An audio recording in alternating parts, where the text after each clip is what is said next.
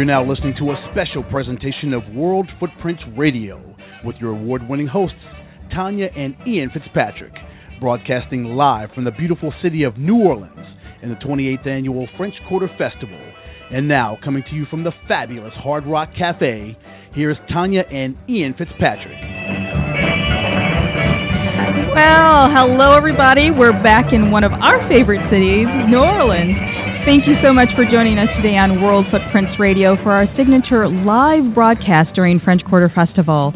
We're your hosts, Tanya and Ian Fitzpatrick, and we're going to let the good times roll today. Indeed, we are, dear, and as you can hear, French Quarter Festival is in full swing this hour, and uh, we're going to serve up a heaping bowl of cultural gumbo as you'll meet each of our guests, starting with local all star musician Connie Jones and Tim Laughlin, who are featured on this year's French Quarter Festival poster.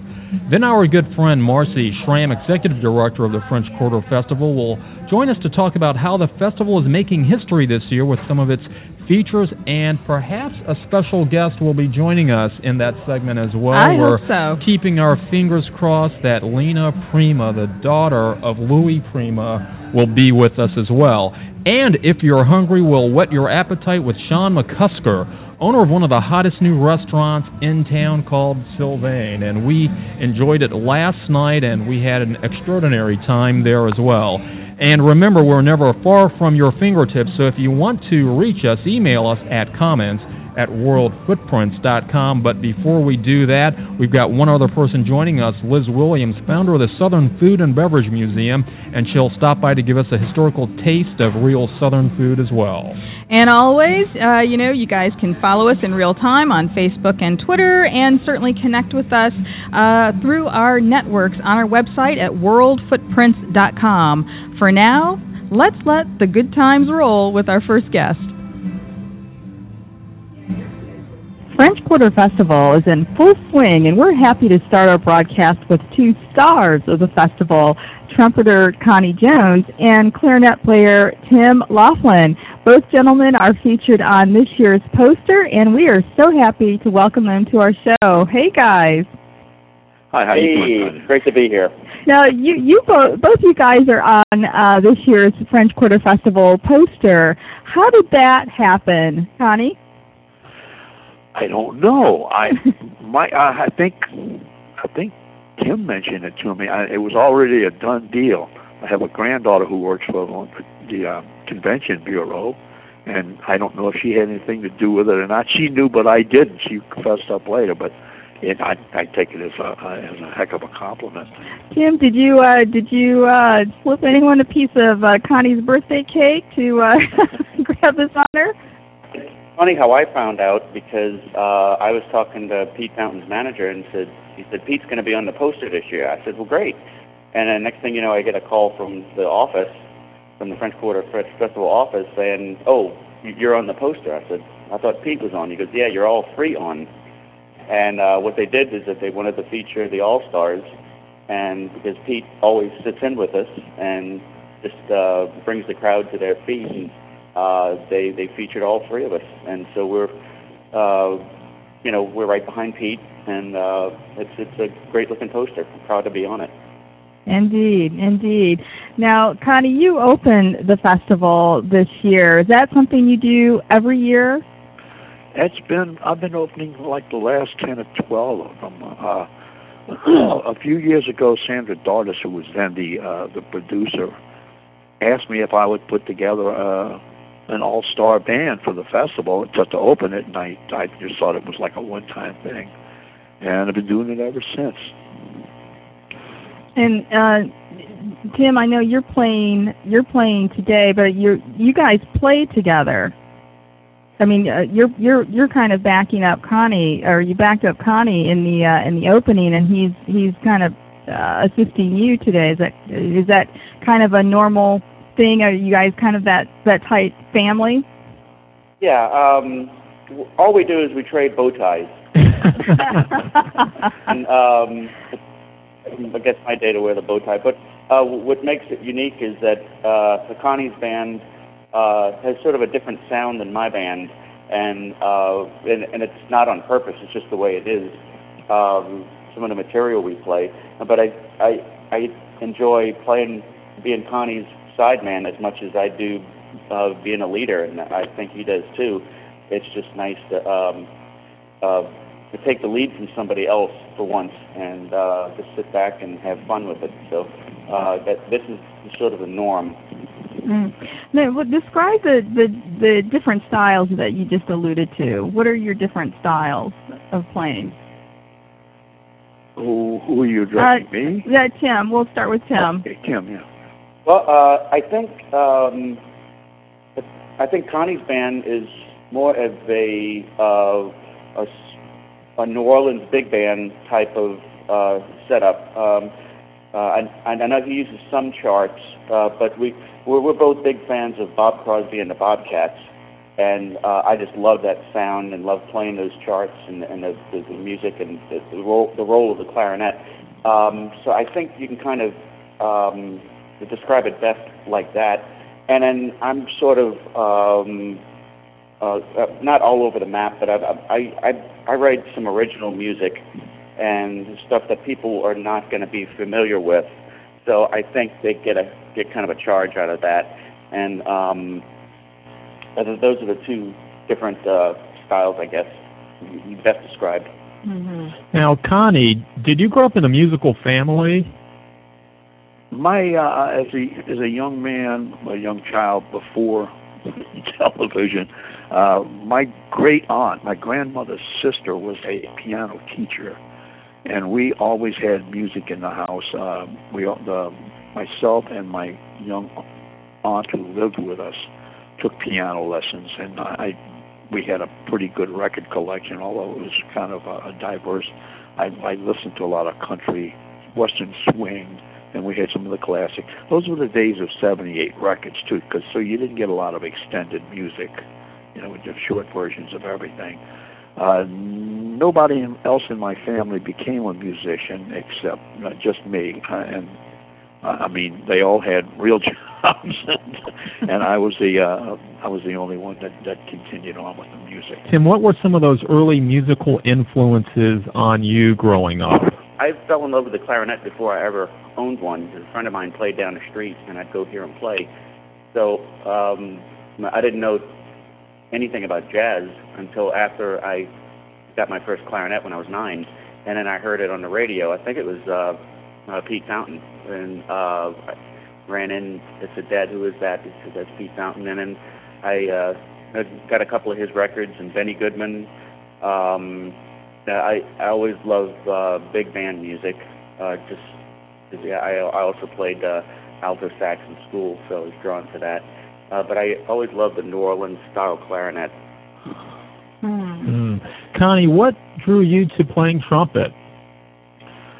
I was uh, um, I had started military school in uh, outside of Gulfport, Gulfport, Mississippi, and uh, it was and uh, I guess but it was not too long after the war, and they used being a military school they they used a bugle But I took lessons from him starting when I was nine, and then uh, also played by ear with the records. And then we had little bands in school that we uh, professor used to let us play with, um, and I would kind of organize that and uh, pick the tunes and uh, things like that. So I, I, I guess I had maybe the best of both, and well, just enough of both. Mhm. Mhm. Now, you know, when we come to New Orleans, when anybody visits New Orleans, you can hear music throughout the city. And I'm just wondering, as New Orleans musicians, what venue do you guys like playing at, or what what is is there one venue in in addition to French Quarter Festival, obviously, where you absolutely love to play? Connie, we'll start with you. Yeah, I like the I like the small rooms. Uh, I, I, what I call saloons. This this one you can get close together, and uh, uh, when you play a note, it just doesn't go like for an outdoor job. It just goes on forever. It never comes back to you. But when you're playing in a small venue, and I'll use uh, say Fritzels or the Palm Court, one of those as a reference, you you, you feel more at home. You feel tighter, closer. That you're you're you're, you're more organized with your fellow musicians. You hear yourself maybe twice, although it's it's instantaneous, and you can you get something back from the wall that's in front of you. If that makes any sense Mhm. to anybody else, I hope they explain it to me. Mhm. But I prefer the small venues. How about you, Tim? Uh, Connie had a good point. There was a, one club called Fritzels. We're actually going to be playing there this Monday and doing a CD release party. Connie and I just recorded a CD, and uh, so we're going to have five pieces, uh, all on one tiny stage. And uh, I think that's my favorite play. I do that every Monday uh, with with the quartet, but they've added a special uh, CD release party this coming Monday um, at, at Fritzels. Also, there's another place called Snug Harbor. Uh, it's a good Yeah. live feel to it.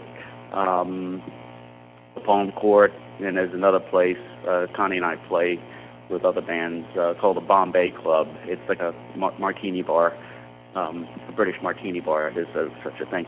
Uh, and uh, and it's a little bit more noisy, but it's still an intimate setting, and so I think that's the main thing what Connie was talking about. Gentlemen, uh, you guys have so many wonderful places where you play in New Orleans. Do you get to tour away from New Orleans at all, uh, Connie? Yes, on occasion we uh, we'll do some jazz festivals. We'll do the LA Sweetheart Festival and the uh, San Diego Festival on uh, what is it, Tim? What day is it on? Uh, I think it's the weekend of Thanksgiving. Thanksgiving, yeah. And uh, uh, for oh about eight or ten years, I used to do concerts with Columbia artists, community concerts. And uh, but that I'm I'm a little too old for stuff like that now. It, it uh, I've had my my fun on the road, so to Mhm. speak. But uh, it it's really nice to get out and go do a week weekend festival and and kind of touch base with your friends who are also doing the same thing that you might not get to see until next year. So Mhm. people from other other cities and other bands, and it, it, it it's nice to come back home. Tim, how about you? Well, I used to uh, do a lot in Europe, uh, Germany and uh, um, England, and um, you know now that it, I, uh, I'm a little older and I'm I'm enjoying staying home and working because you have to remember that that in New Orleans our audience comes to us, and everywhere else we have to go to the audience. Mhm. So that's really a blessing living here in New Orleans. And on occasion, I'll go out and I'll drag Connie with me, uh, kicking and screaming, and uh, we have, we have a good time for a couple of days. And then, like you said, it's always great to come home. Mm-hmm. It, and you know, some of the, my favorite people to play for are locals, the New Orleans people, because they they understand our sense of humor uh, and our, our way of playing when that they don't box us into a certain style. Uh, and um, but you know, it's it's it's always um, open for negotiations to, to to go on the road. Well, love to have you guys come up here at DC for our jazz festival, which is uh, which is growing every year. Um, where can listeners? uh, We're when we go out here, we're we're going to be playing a track from your new CD. Um, but where can listeners find you? Uh, do you do you guys have a joint website or individual websites, uh, Tim? Uh, I don't think Connie has a website. He has a Facebook page. Um, I have a website. I just posted the, the new album on there. Uh, it's called If Dreams Come True. And uh, that's a. Uh, I, I, I'm really proud of this. I wanted to feature Connie uh, on it, not as a sideman, but as sort of a co-leader, um, and, and two horns instead of three. Uh, so we didn't add the trombone, and uh, I, I thought it came out marvelous. And I, I let Connie pick his own rhythm section. The guy seemed was really comfortable. There's John Sheridan on piano, Ed Wise on bass, and Danny Keith on drums. And uh, you could find that on my website, timlaughlin.com. And if you're in town, uh, I'll have, I have him at gigs, and then there's this one store here that that stocks uh, just Louisiana artists called Louisiana Music Factory uh, in the quarter. Okay, and, and Connie, you have a Facebook page. I'm going to friend you on Facebook. I'll find you, Connie Jones. Correct? Yeah. Okay. Right. Yeah. I I don't do uh, uh, things like websites because I don't know how to do it. Oh. But I'll- that's that's of the next generation. Tim does a good job on on, on promotion, and and I don't. Oh, bless. Well, gentlemen, it's been a pleasure. Thank you for uh, helping us kick off our annual French Quarter uh, Fest broadcast this year, and uh, looking forward to seeing you both on stage. Thank you, Tanya. Hope to see you in Washington. thank you.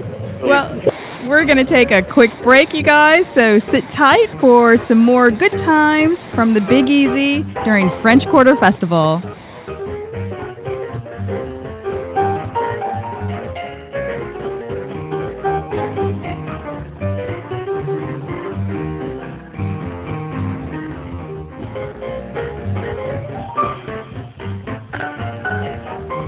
For the latest and last minute travel deals, visit the worldfootprints.com travel portal to find exclusive non published sales on travel. Our dynamic travel deals page updates daily with the latest sales from our partners. You can't find these deals anywhere else, and we've seen sales for $9 per night for hotels and $49 airline tickets. So stop by worldfootprints.com to see where you can go for less. Also, make sure you visit the travel marketplace for sales on travel essentials and services. World Footprints Radio is an award winning broadcast and leader in socially conscious travel. Hosts Tanya and Ian Fitzpatrick bring you entertaining and informative interviews with well known celebrities, newsmakers, authors, and industry professionals. From environmental leaders like Bobby Kennedy Jr. and David Rockefeller Jr. to conservationists like actress Stefanie Powers and director Ken Burns. Tune in to hear travel journalism at its best. Visit unique places from around the world and stop by the worldfootprints.com website for comprehensive travel information including special daily travel deals. Hi, I'm Tanya Fitzpatrick. And I'm Ian Fitzpatrick. A few years ago, we decided to leave our respective legal practices to live a more purposeful travel life and help others leave positive footprints. World Footprints was born and was quickly recognized for its award winning journalism. We've covered events from the Olympics to a Titanic expedition, and we've discussed conservation, environmental, and public diplomacy initiatives. Join us for award winning radio and visit our website, worldfootprints.com, for daily travel deals and comprehensive travel information. Hi, this is Johnny from New Orleans. Welcome, World Footprints. Exclusive coverage of the 28th annual French Quarter Festival now continues live from the Hard Rock Cafe in the heart of the Crescent City. Let's rejoin your award winning hosts, Tanya and Ian Fitzpatrick. And welcome back, everyone. I'm Ian Fitzpatrick. We are coming to you live from the Hard Rock Cafe in New Orleans, Louisiana for the 28th French Quarter Festival. And this segment, we welcome back very good friend Marci Schramm, the executive director of the French Quarter Festival. And just to give you a sense how this festival is taking off, last year set attendance records. 512,000 people came out for the three day run of the festival. $300 million in economic impact for the city of New Orleans. That's like a Super Bowl, Marci. And it's gotten so big, you've had to add a fourth day. Welcome. Thank you. It's a pleasure to be back. Talk to us about how the festival is growing and this fourth day now. Things kick off on Thursdays now. Well, it's you know this festival. We're in our 20th year, and um, it began as a locals festival. It was locals' little secret, and um, we find that the secret's gotten out, and so it has become an incredible tourism um, event for the city too. About half the people who come are now visitors um, from as far as Japan and Germany and Europe, and of course all of the United States.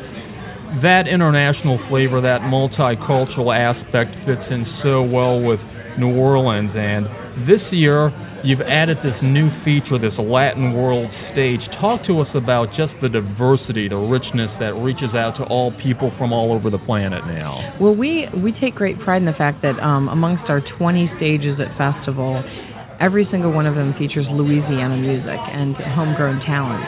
And um, within the eclectic mix that is the gumbo of New Orleans, we have, you know, of course, traditional jazz and gospel and blues, but then there's funk and rock and roll and, you know, Cajun Zydeco. Um, we even have a classical music stage because, you know, the French Opera House was the first opera house in North America, in New Orleans. And um, just there's really something for everyone. We've got kids stages, and uh, if you don't, if you come to this and you can't find something you like, hmm, there's something wrong with you. And speaking of kid stages, you know, I know you expanded the children's area and you actually moved it over by the aquarium. Mm-hmm. it's it's on the riverfront, um, and we've always had on the riverfront. But we've really stretched a bit. It's now a kids performance tent where it's very interactive, um, where the kids, you know, they're actually with the performers doing drumming circles and dancing, and it's so much fun. I love our family area because we have. Um, you know, a karate and tai chi instructor teaching kids how to do that. There's yoga,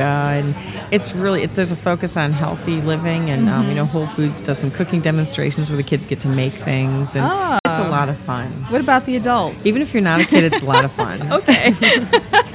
and and and I, I know you guys um, also have dance lessons, which I didn't know you offered during French Quarter Festival. Talk about the various uh, dance lessons uh, in the in the various stages that they're offered throughout the the festival. Well, you know, it's an interesting story behind that. Um, there's a local group called the NOLA Jitterbugs, of course, New Orleans, Louisiana, NOLA. And um, they approached us, and it was a young man named Chance Bushman, who's originally from San Diego. And Chance moved to New Orleans because he loves because the music here is perfect for swing dancing. And um, Chance came here and he started inviting his friends from all over the country to come here. And they've all started moving here. And there's this fabulous swing dance community now in New Orleans, young and old, all different ages. And he said, I would like to teach lessons at French Quarter Festival. So um, every year, Chance comes out, and in between musical sets on our trad jazz stages, they have free swing dance lessons. Oh. This year they've added um, at the Cajun Zydeco stage. They're doing the, the, the Cajun Jitterbug, I think, and also um, their own Cajun Zydeco dancing, of line dancing. So Mhm, it's um mhm. it's spreading. Last year we had dance lessons in the kids area, so the little kids were doing it, and it's it's just so much fun. It really is. And even if you don't dance, just watching it is so Right. much fun. Right. Well, y- and and all the dance lessons are free. Oh, absolutely. Oh yeah. man. Mhm. Okay. That is a, a important thing about this festival is that it's free and open to the public. I mean, everything that is an official part of the festival, that's our mandate. Not just that it's a quality event, but that it has to be accessible to everyone. Mhm. Marci, New Orleans is truly a festival city. You've got festivals, you've got music, seemingly year round. There probably isn't a day or even a weekend that goes by on the calendar without something going on. How does the French Quarter Festival kind of hold on to its position as something special, even for the locals as it continues to grow? Well, that's an easy one. I mean, we are the only organization that is allowed to do what we do. And when I say that, I mean we put a massive event right in the middle of a historic neighborhood, the French Quarter, which is the heart of the city and it's it's, you know, America's most European city. We have um, the main, the heart of the festival, Jackson Square, has a stage in it. And it's full of, of course, restaurants that vend their food. Um, we're the only festival that's allowed to do that, so it's a once a year special thing. And it's the same on the riverfront. There's only two organizations grandfathered in. Um, the Zulu organization during Mardi Gras does Lundi Gras up in the river, and then we do French Quarter Festival. So it's a privilege that um, the city trusts us so much that the Mhm. sacred areas of the city we're allowed to produce Yeah. the way we do. It's um, I mean, basically, you know, we take over Bourbon Street, Royal Street, now Decatur Street. We shut the streets down. We've got stages in the streets, and that's what I love the most about this festival is you can walk down Royal Street amongst those beautiful uh, wrought iron balconies and get these very intimate musical performances. It's just Mhm. beautiful. Mhm.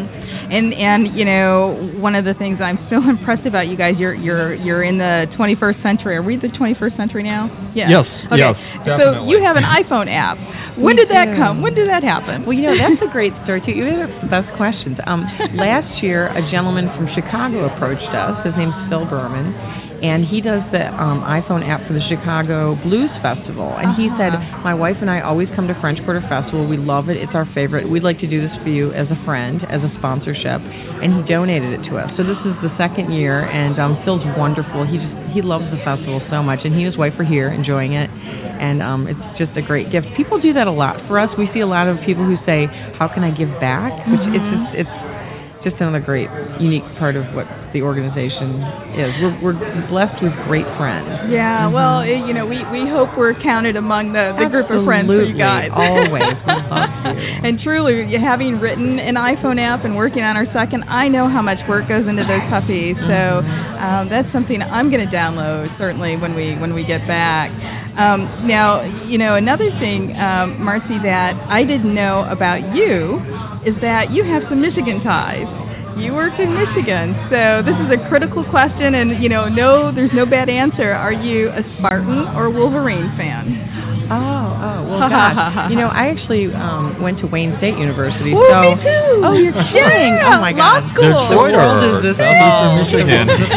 but um, They're I, high fiving each other here as that bond amongst the Wayne State University So it's crew. kind of a funny question. I mean, I guess I dated a guy for a really long time who was a Spartan fan, so I guess I'd kind of have to lean that way. But All um, right, my yeah. girl. Yeah, I'm kind of okay. yeah. Marci, I won't let you slip from my good graces for that, even though I'm the Michigan Wolverine guy here. But uh, uh, again, uh, this French Quarter Festival is just so exciting. It's it's always a great time for us to be here, and it's really a special showcase for New Orleans. And I encourage the world to come to New Orleans during this time because Yes. the city takes on a much different vibe than probably during some of Mardi Gras and some of the really super big things. Not that this isn't super big, but this is truly a special one. Well, in, in next year will be our fifth anniversary um, broadcasting from French Quarter Festival, and so we are planning. We're in the, the, the very beginning stages, and we're planting seeds all over the town. We're going to do a celebratory broadcast next Oh, year. that's so exciting. Well, let us know how we can help do that. Oh, we'll we'll do, we'll do. But one last question for you. You know, when we talked the last year and the year before, you know, and I asked you, I mean, this this this festival grows larger and larger every year. And I asked you what you're doing, and you, you know, you told us, oh, I just stick with the same recipe. But you're sticking a toe in there, and that that, that batter somewhere, my dear, because something is happening here. This this thing is just skyrocketing. Well, it's um, you know, we're we have a, a really active board of directors. We're a nonprofit community organization, and we have a really great board. And some of these people have been with us, you know, over 20 years, and they've seen it all and kind of done it all. And so we talk a lot about our growth because we want it to be smart growth and um, do what's best for the neighborhood. Also, I mean, it's funny you were talking about technology earlier, and I was kind of chuckling because I was just telling someone recently that we're actually we don't really embrace technology. We're kind of like we like to keep it simple. A lot of the reason people love French Quarter Festival is because we don't have these giant video screens near our stages. Like we are not high tech, and we like it that way. You know, we're very. um It feels like a neighborhood thing, you know. And Yeah. so it's um it's funny. Like the iPhone app is probably as high tech as we are, but other than that, yeah, it's uh charming. Well, I encourage everyone to go to the Apple Store and download that iPhone app, and and certainly come with us next year when we celebrate our fifth broadcast, and and volunteer during French Quarter Festival because that helps keep it free. This year we have 1,800 volunteers. Holy cow! And it's so much fun for them. They're working in the beer booth, they're working in the Coke booth. Um, great New Orleans people working in the information booth, being our ambassadors, and it is it's a it's a, like a big family out there. Oh man! Well, how much of the beer uh, uh, is being consumed behind the beer booth? I'm Oh yes, they enjoy themselves. They Yeah, I'm really sure. do. Yeah, we Oh. saw some of them enjoying themselves uh, yesterday uh, quite a bit, but uh, that's part of the fun. It, it it truly is a festival for everyone, just as you, you said, from the children to the big guys and so forth. So there's a place for everyone here. And Marci, always a pleasure to see you, and we always thank you for the hospitality. Marci Schramm, the executive director of the French Quarter Festival, we thank you for being with us. My pleasure. Thank you. And when we return from New Orleans, we're going to talk a little bit about food because we had a great meal last night at Sylvain, and we're going to meet the proprietor of Sylvain, Sean McCusker, next as World Footprints Radio continues live from New Orleans at the French Quarter Festival.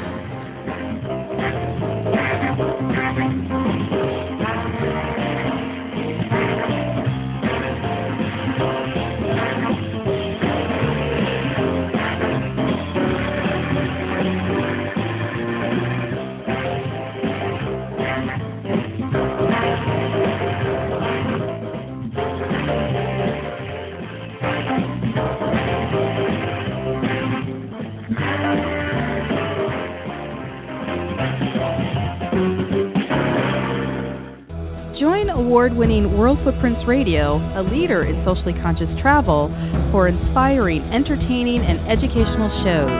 Meet well known guests like Bobby Kennedy Jr., actress Stefanie Powers and director Ken Burns, along with other celebrities, newsmakers, and industry professionals who celebrate responsible travel, culture, and heritage and support public diplomacy initiatives.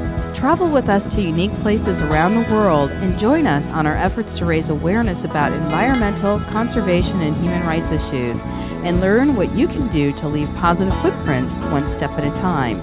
Also, visit our interactive and informative website at worldfootprints.com. Join award winning World Footprints Radio, a leader in socially conscious travel for inspiring, entertaining, and educational shows. Meet well known guests like Bobby Kennedy Jr., actress Stefanie Powers, director Ken Burns, David Rockefeller Jr., and other celebrities, newsmakers, and industry professionals who celebrate responsible travel, culture, and heritage and support public diplomacy. Travel with us to unique places around the world. Join us in our efforts to raise awareness about environmental conservation and human rights issues and learn what you can do to leave positive footprints one step at a time. Visit our interactive and informative website, worldfootprints.com.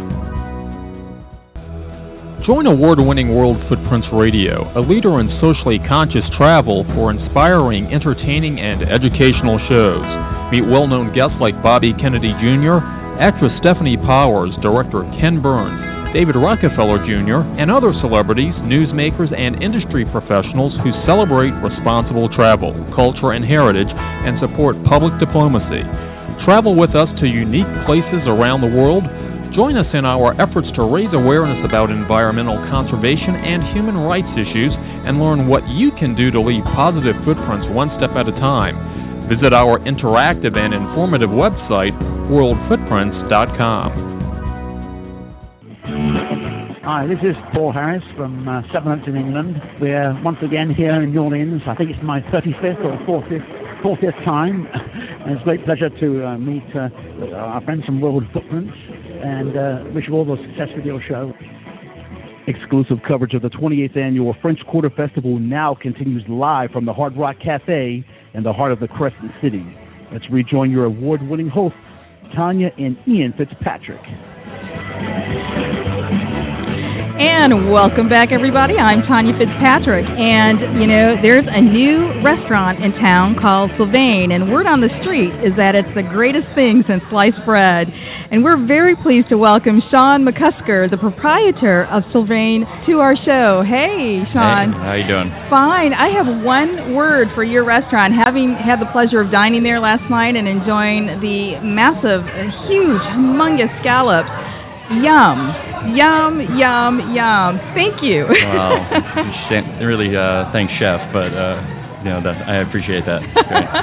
now, I, I love meeting fellow Midwesterners. I know you you moved from Wisconsin to New York to New Orleans. Yes. What took you out of Wisconsin, and how did you end up here at the end um, of the day? Um, I, you know, I love Wisconsin, love Milwaukee, uh, but wanted to uh, pursue a writing career, career in magazines and publishing, and. Uh, you know, there really isn't too much of that going on in Milwaukee. So, uh, and I also had this fascination with New York, of course, like a lot of people. And I uh, generally uh, just, you know, thought, hey, I'm gonna go try to make it in the big city for a year or two, and which turned into about 16. Oh my! Before I knew it. So. And now you're making it here in the Big Easy. Uh, there's I'm been a lot of buzz about this, Sylvain. Talk to us about this restaurant, which is again pushing forth some of the frontiers in new American cuisine.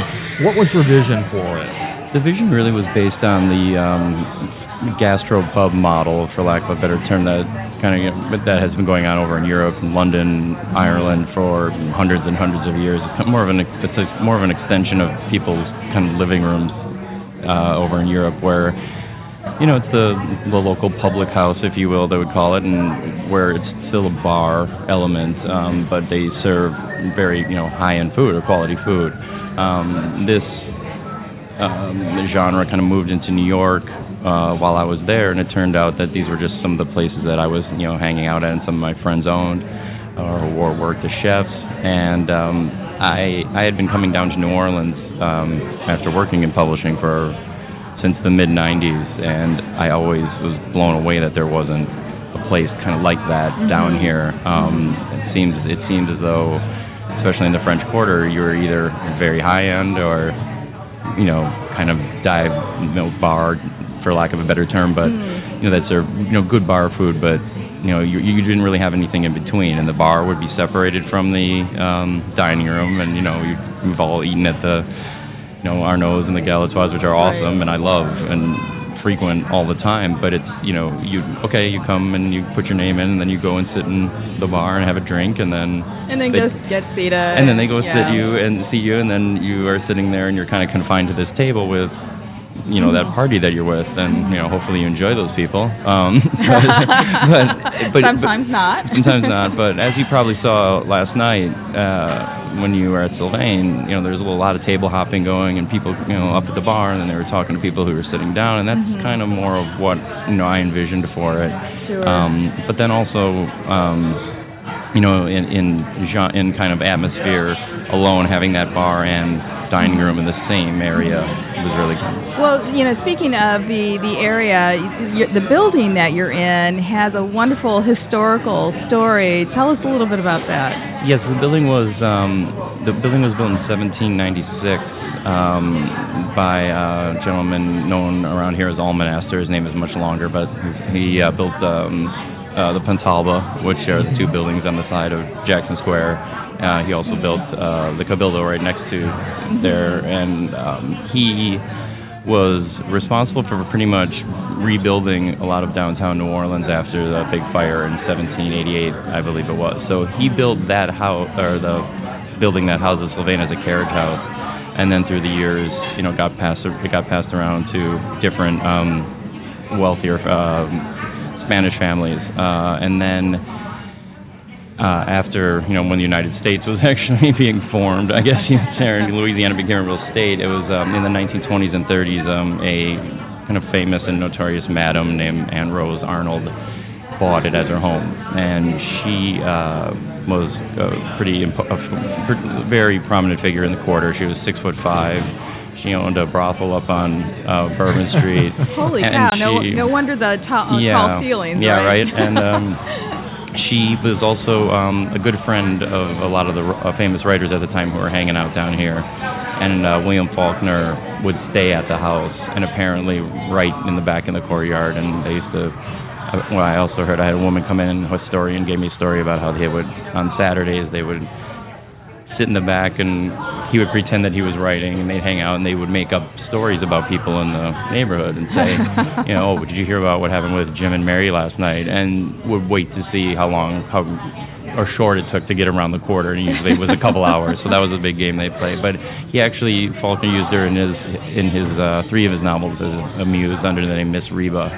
Um, so um, he it's uh, and she's supposed to still be there. That's you know that's what we hear, and and there's there's been some weird weird things that have gone on, but you know that's every every, every New Orleans New Orleans building has Yeah, those. so the walls could speak. Exactly. Uh, what tales we would learn, but uh, I, I find it interesting. You as a writer, uh, Faulkner, and just this uh, lineage that connects all of that, and now the transition into gastronomy.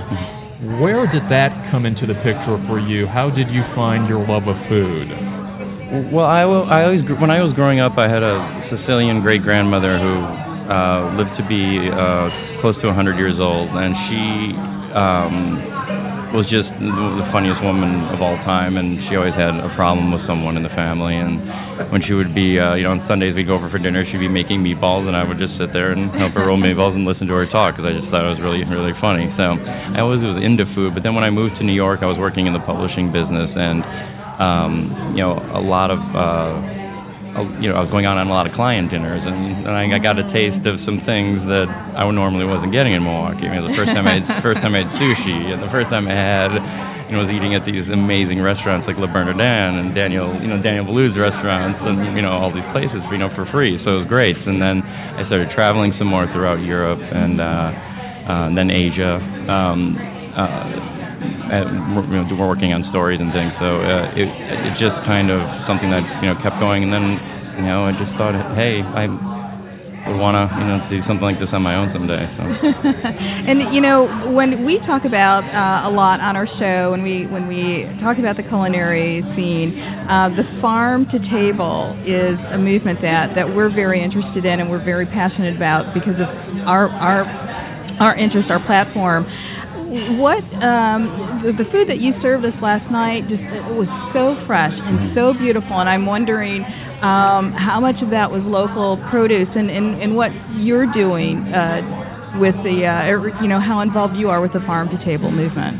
A lot of the a lot of the produce is local. Um, we my chef came up under another chef who has produced several different chefs throughout the city, um, and he he was a great chef on his own, but just didn't want to run restaurants anymore. And he ended up opening a farm on the North Shore, which is you know across uh, Lake Pontchartrain. Uh-huh. And he basically delivers us.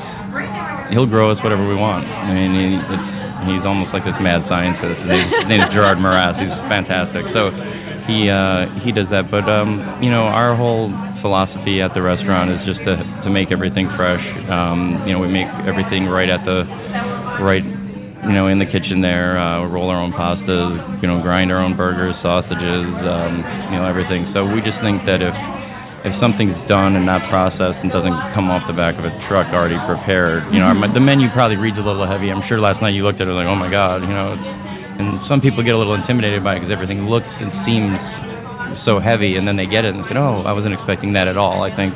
Oh no, I'm you not said afraid. the same thing with the pork dish Oh, last the, night. the pork dish. Uh, it, for some, when you see it, it's it's actually a crispy pork dish, and it kind of echoes parts of North Carolina pulled pork, but they also look like sausage patties. But it was an extraordinary light meal, and so that that was the thing that kind of deceived me, almost like that Faulkner's Deception. Uh, I had two of those. Lancelot. Lancelot, yeah. Lancelot. Lancelot's Deception. What am I saying? That was the deceiving thing. But but you've got a lot of great signature, one of a kind cocktails as well to go Those- along with the those- food. pairing. They're all very pers- they're all- they're they're all very deceptive cocktails too. A lot of people. and Ian, Ian just fibbed. He had three. He didn't have no, two. I didn't. No, I had two. I it's easy to lose three. count on. Uh, what we'll was in talk that? about this after the break. yeah. What what was in that? Because uh, we were trying. I tasted something. It was kind of uh, bittersweet, like a lemon, but that um, we use a uh, we use a liqueur called, or I shouldn't call it a liqueur, a, a, a spirit called Geneva, which is a um, it's a version of gin, um, and it's it's it's much smoother. It's not as um, I guess piney, you know, tasting like a lot of American gins. So it tends to go down a lot sweeter, and then the, the addition of certain bitters that we we also produce. Um, and everything, all the juices we squeeze fresh. I mean, our bartender, our bar manager Murph makes his own cola. You know, it's it's we make Whoa. everything right there. Yeah. So wow. Uh, do, you, are, do you guys have? Do you have a signature dish? Do you have a dish that is a, a local favorite, or a signature drink, or one that's a local favorite? Well, I mean, the Sazerac is the official drink of Louisiana, and that's you know. oh, I didn't have that. Yeah, it's actually I think I believe it's it's in like the state constitution as the official drink of Louisiana. so you gotta love a state that has that. Um, but it's uh, the beef cheeks um, Mhm. are are very very popular, as well as the pork dish that they had like you guys had last night. Yeah. Um, you know, it's it's. I think the menu is pretty diverse. You know, it kind of covers a lot of different areas. So Mhm. you know, it's, it's hard to kind of point out one. Now, Sean, do you guys have a website for Sylvain? Uh, anyone from our listening audience can uh, can log on and see what we're talking about. Absolutely, it's um, Sylvain Nola, S Y L V A I N Nola N O L A dot com. Okay. All one right. word. And are reservations required? Reservations, um, I, I mean, they're recommended Yes. lately. Um, we started out kind of with a no reservations policy, and that didn't really work too well. So uh, we, uh, we we we are, and we're also on OpenTable.com, and you can book on there as well. Okay, And- great. oh, and you can also reach that from our site. Great, great. Well, thank you so much for feeding us last Oh, night. It was beautiful, and thank you so much for joining us today. And we look forward to seeing you again, my friend. Well, anytime. we'll be right back, you guys, after a quick break. And uh, Um, man, we're just going to continue to let the good times roll here at the French Quarter Festival and the Hard Rock Cafe.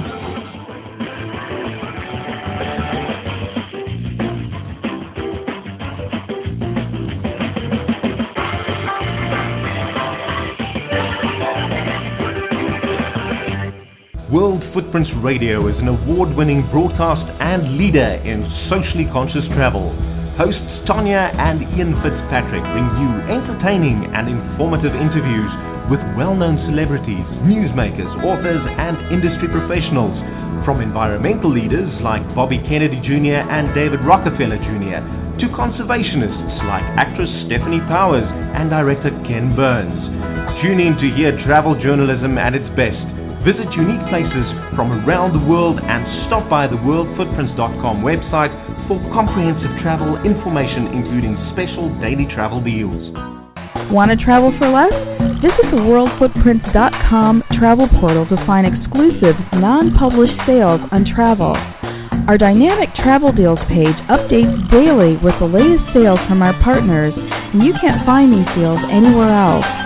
We've seen sales for as little as $9 a night for hotel rooms and $49 airline tickets. So stop by worldfootprints.com to see where you can go for less. Also, make sure you visit the travel marketplace for sales on travel essentials and services like passport processing. Want to travel for less? Visit the worldfootprints.com travel portal to find exclusive, non-published sales on travel. Our dynamic travel deals page updates daily with the latest sales from our partners, and you can't find these deals anywhere else. We've seen sales for as little as $9 a night for hotel rooms and $49 airline tickets. So stop by worldfootprints.com to see where you can go for less. Also, make sure you visit the travel marketplace for sales on travel essentials and services like passport processing. Join award winning World Footprints Radio, a leader in socially conscious travel for inspiring, entertaining, and educational shows. Meet well known guests like Bobby Kennedy Jr., actress Stefanie Powers, director Ken Burns, David Rockefeller Jr., and other celebrities, newsmakers, and industry professionals who celebrate responsible travel, culture, and heritage and support public diplomacy. Travel with us to unique places around the world. Join us in our efforts to raise awareness about environmental conservation and human rights issues and learn what you can do to leave positive footprints one step at a time. Visit our interactive and informative website, worldfootprints.com. Want to travel for less? Visit the worldfootprints.com travel portal to find exclusive, non-published sales on travel. Our dynamic travel deals page updates daily with the latest sales from our partners, and you can't find these deals anywhere else. We've seen sales for as little as $9 a night for hotel rooms and $49 airline tickets. So stop by worldfootprints.com to see where you can go for less. Also, make sure you visit the travel marketplace for sales on travel essentials and services like passport processing. Hi, I'm Callie Schultz from the great city of New Orleans, and you're listening to World Footprints Radio. We welcome you back to World Footprints Radio and continuing coverage of the 28th annual French Quarter Festival, live from Hollywood South, New Orleans, Louisiana. Once again from the Hard Rock Cafe, here are your hosts, Tanya and Ian Fitzpatrick. And welcome back to World Footprints Radio, everyone. I'm Ian Fitzpatrick. We are here in New Orleans for the 28th French Quarter Festival, coming to you live from the Hard Rock Cafe, right here in the heart of the French Quarter. And if our last conversation with Sean McCusker of Sylvain didn't make you hungry, our next guest certainly is going to give you a craving for Southern food. And when you come to New Orleans, you get to experience all of the great Southern cuisine, uh, some of which can make you a bit sleepy, but sleepy I'm not. But Liz Williams is the founder of the Southern Food and Beverage Museum, another cultural gem that sits adjacent to the French Quarter. Liz, welcome to World Footprints. Thanks, I'm happy to be here. Besides the food, the fact that Southern food is so delicious and so wonderful, why did you found this museum? Well, of course, there really isn't another museum like this, and so um, it needed to be founded. And of course, the best place to put a food museum is in New Orleans. Mm-hmm. People come here for food already, so why not actually learn about it too? You know, and it's it's more than just a museum, Liz. Having had the pleasure of walking through, what you really founded is kind of a living history. Um, on, a, on, a, on the culinary side, but a, a living history nonetheless. That's right. We're really trying to talk about the culture of food how food is um, is caught, how it's it's raised, all the things that are important, including the economics and the politics, everything that has to do with food. And then besides that, we want to document it as it changes Mm-hmm. and preserve what's already happened so that people can learn about the history of it too.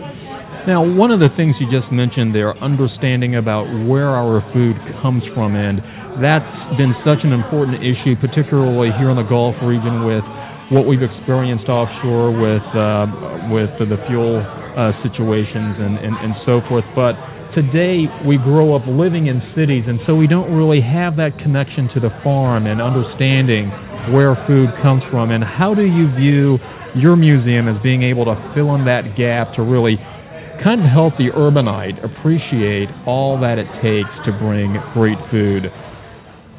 Well, of course, we're hopeful that our artifacts and our exhibits kind of tell that story. But in addition to that, we have programming. For example, we have one that's coming up where children are going to learn how peanut butter is made, Ooh. and uh, it's going to teach them that there isn't a Jif tree and a Skippy tree and a Peter Pan tree, and it doesn't come already in a jar. Oh, bless.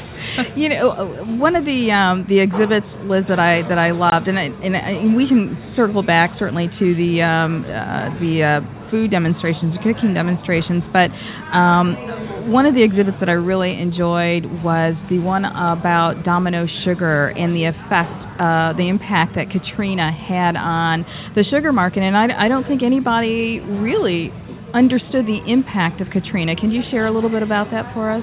Well, this sugar refinery is the second largest in the world. It's the it's the largest in the Western Hemisphere, and it produces eight million pounds of sugar a day.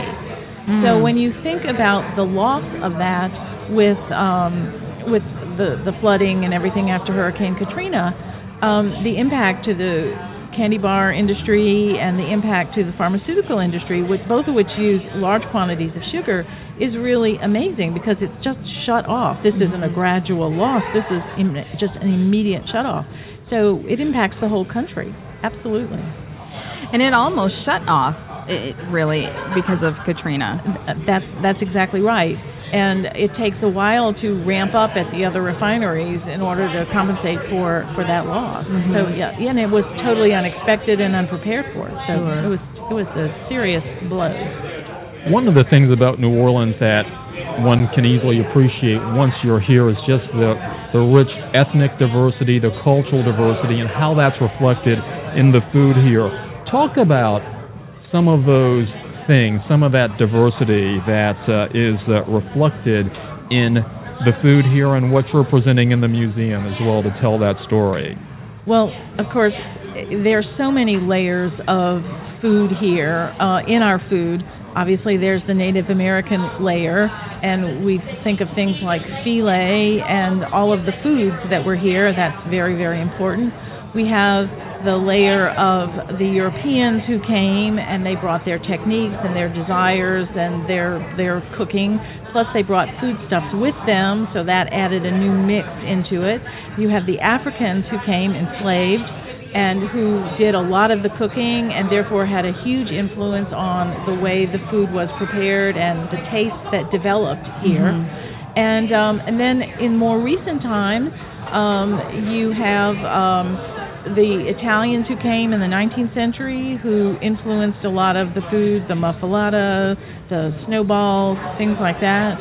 Um, and then you had in the 1970s, you had a huge influx of Vietnamese people, and that brought a lot of Asian influence and flavors. And so you got crawfish, uh, banh mi, and and all of the po' boys that we now consider even embracing the Vietnamese po' boy, the banh mi. and then most recently, post Katrina, you have all the Mexicans who came, and uh, there are taco trucks now all over the city, and so you've got crawfish tacos and things like that, which we never had before. So we we sort of have the attitude, I think, that if you can cook, come sit by me, you know, um, because uh, we tend to have a dynamic, uh, developing cuisine. It's not just frozen in time, and then because of that, it's constantly absorbing everything new that's coming here. Mm-hmm. you know, you have so many unique exhibits, and and two that really. Um, re- really stay with me are uh, the bar, the beautiful bar, um, and the, uh, the the the cart in uh, the Katrina Deli. Yes, tell, tell us about those two exhibits. Well, the bar, we were just so lucky that the people who saved the bar from Bruning's restaurant, the third oldest restaurant in New Orleans, um, after Hurricane Katrina, they saved the bar even though the entire building was razed by the Corps of Engineers. And we put it back together, and we just feel so happy that they trusted us with this legacy of the city. So Mhm. that that's really special to us. Um, the Katrina Deli, fabulous, fabulous piece of Mardi Gras uh, uh, artifact, and that tells a fabulous story of the bitterness and anger and frustration of all of the people who had spoiled food and uh, mixed promises and all of that out after Hurricane Katrina in typical Mardi Gras tradition. and I'll I will have photographs of that that uh, that cart posted on the website. Actually, probably on this show page because they were. I love the Whopper the Whopper box and um hell of a job brownies. Yeah. Ouch. now, now I want to kind of circle back to some of the um, the other things that you do there. You have tastings and cooking demonstrations. How often are those held, and um, and how can our listening audience find out about them?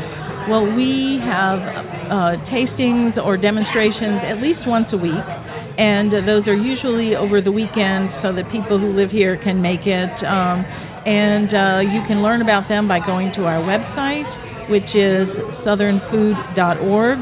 And you can sign up for the newsletter, but they're posted there anyway, even if people don't want to uh, to sign up. Mhm. And uh, we're it's also um, in the newspaper and everything if you're local. But people can learn about them, and we have things that are not only local, but we have people coming in from all over the South to do demonstrations, book signings, lectures, all of that. Mm-hmm. And Liz, I know you're in a 14,000 excuse me 14,000 square foot facility, and you need more space. You need to grow. We absolutely need to grow. we are popping out at the seams. We're we're getting fat. well, in New Orleans, that's apropos. That's that's that's okay. and and so we do hope to be able to expand because we're so new. We're Mhm. still growing, and we want to have galleries about Mississippi and Texas and Florida and all the rest of the South. Um, and so that that's all in our plan. Right. So so more of a regional uh, right. feel. Okay. And um, finally, I know that uh, you have a gallery named after someone we just met, who we absolutely adore, Leah Chase, um, the. Uh, of The Dooky queen Chase. of Yeah. Creole. The queen. Yeah. The queen of Creole. The legend, Yes. living legend, Leah Chase.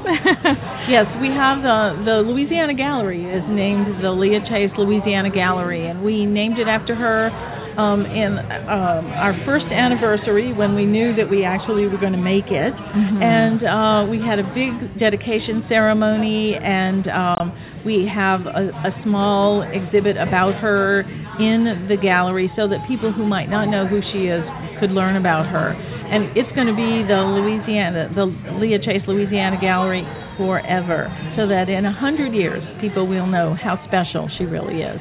And she's special not only in the food world, but in many, many arenas. She's just a wonderful person. Yes, well, we hope that Dooky Chase is around, uh, as well as you. Uh, you're, you're uh, the uh, Southern Food and Beverage Museum, which is a wonderful cultural treasure here, located on uh, in the Riverwalk.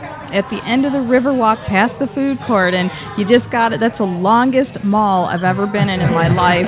So just at the end. But uh, Liz, thank you so much for for joining us today, and we also hope that uh, you, our listening audience, enjoyed the first hour of our French Quarter Festival broadcast. So stay put because we're coming back right after the break for another hour of live fun from New Orleans. And while you're waiting, visit us on WorldFootprints.com. We're Tanya and Ian Fitzpatrick, and we'll see you right after this break. And until then, we're wishing you blue skies and purposeful travel that leaves positive footprints one step at a time.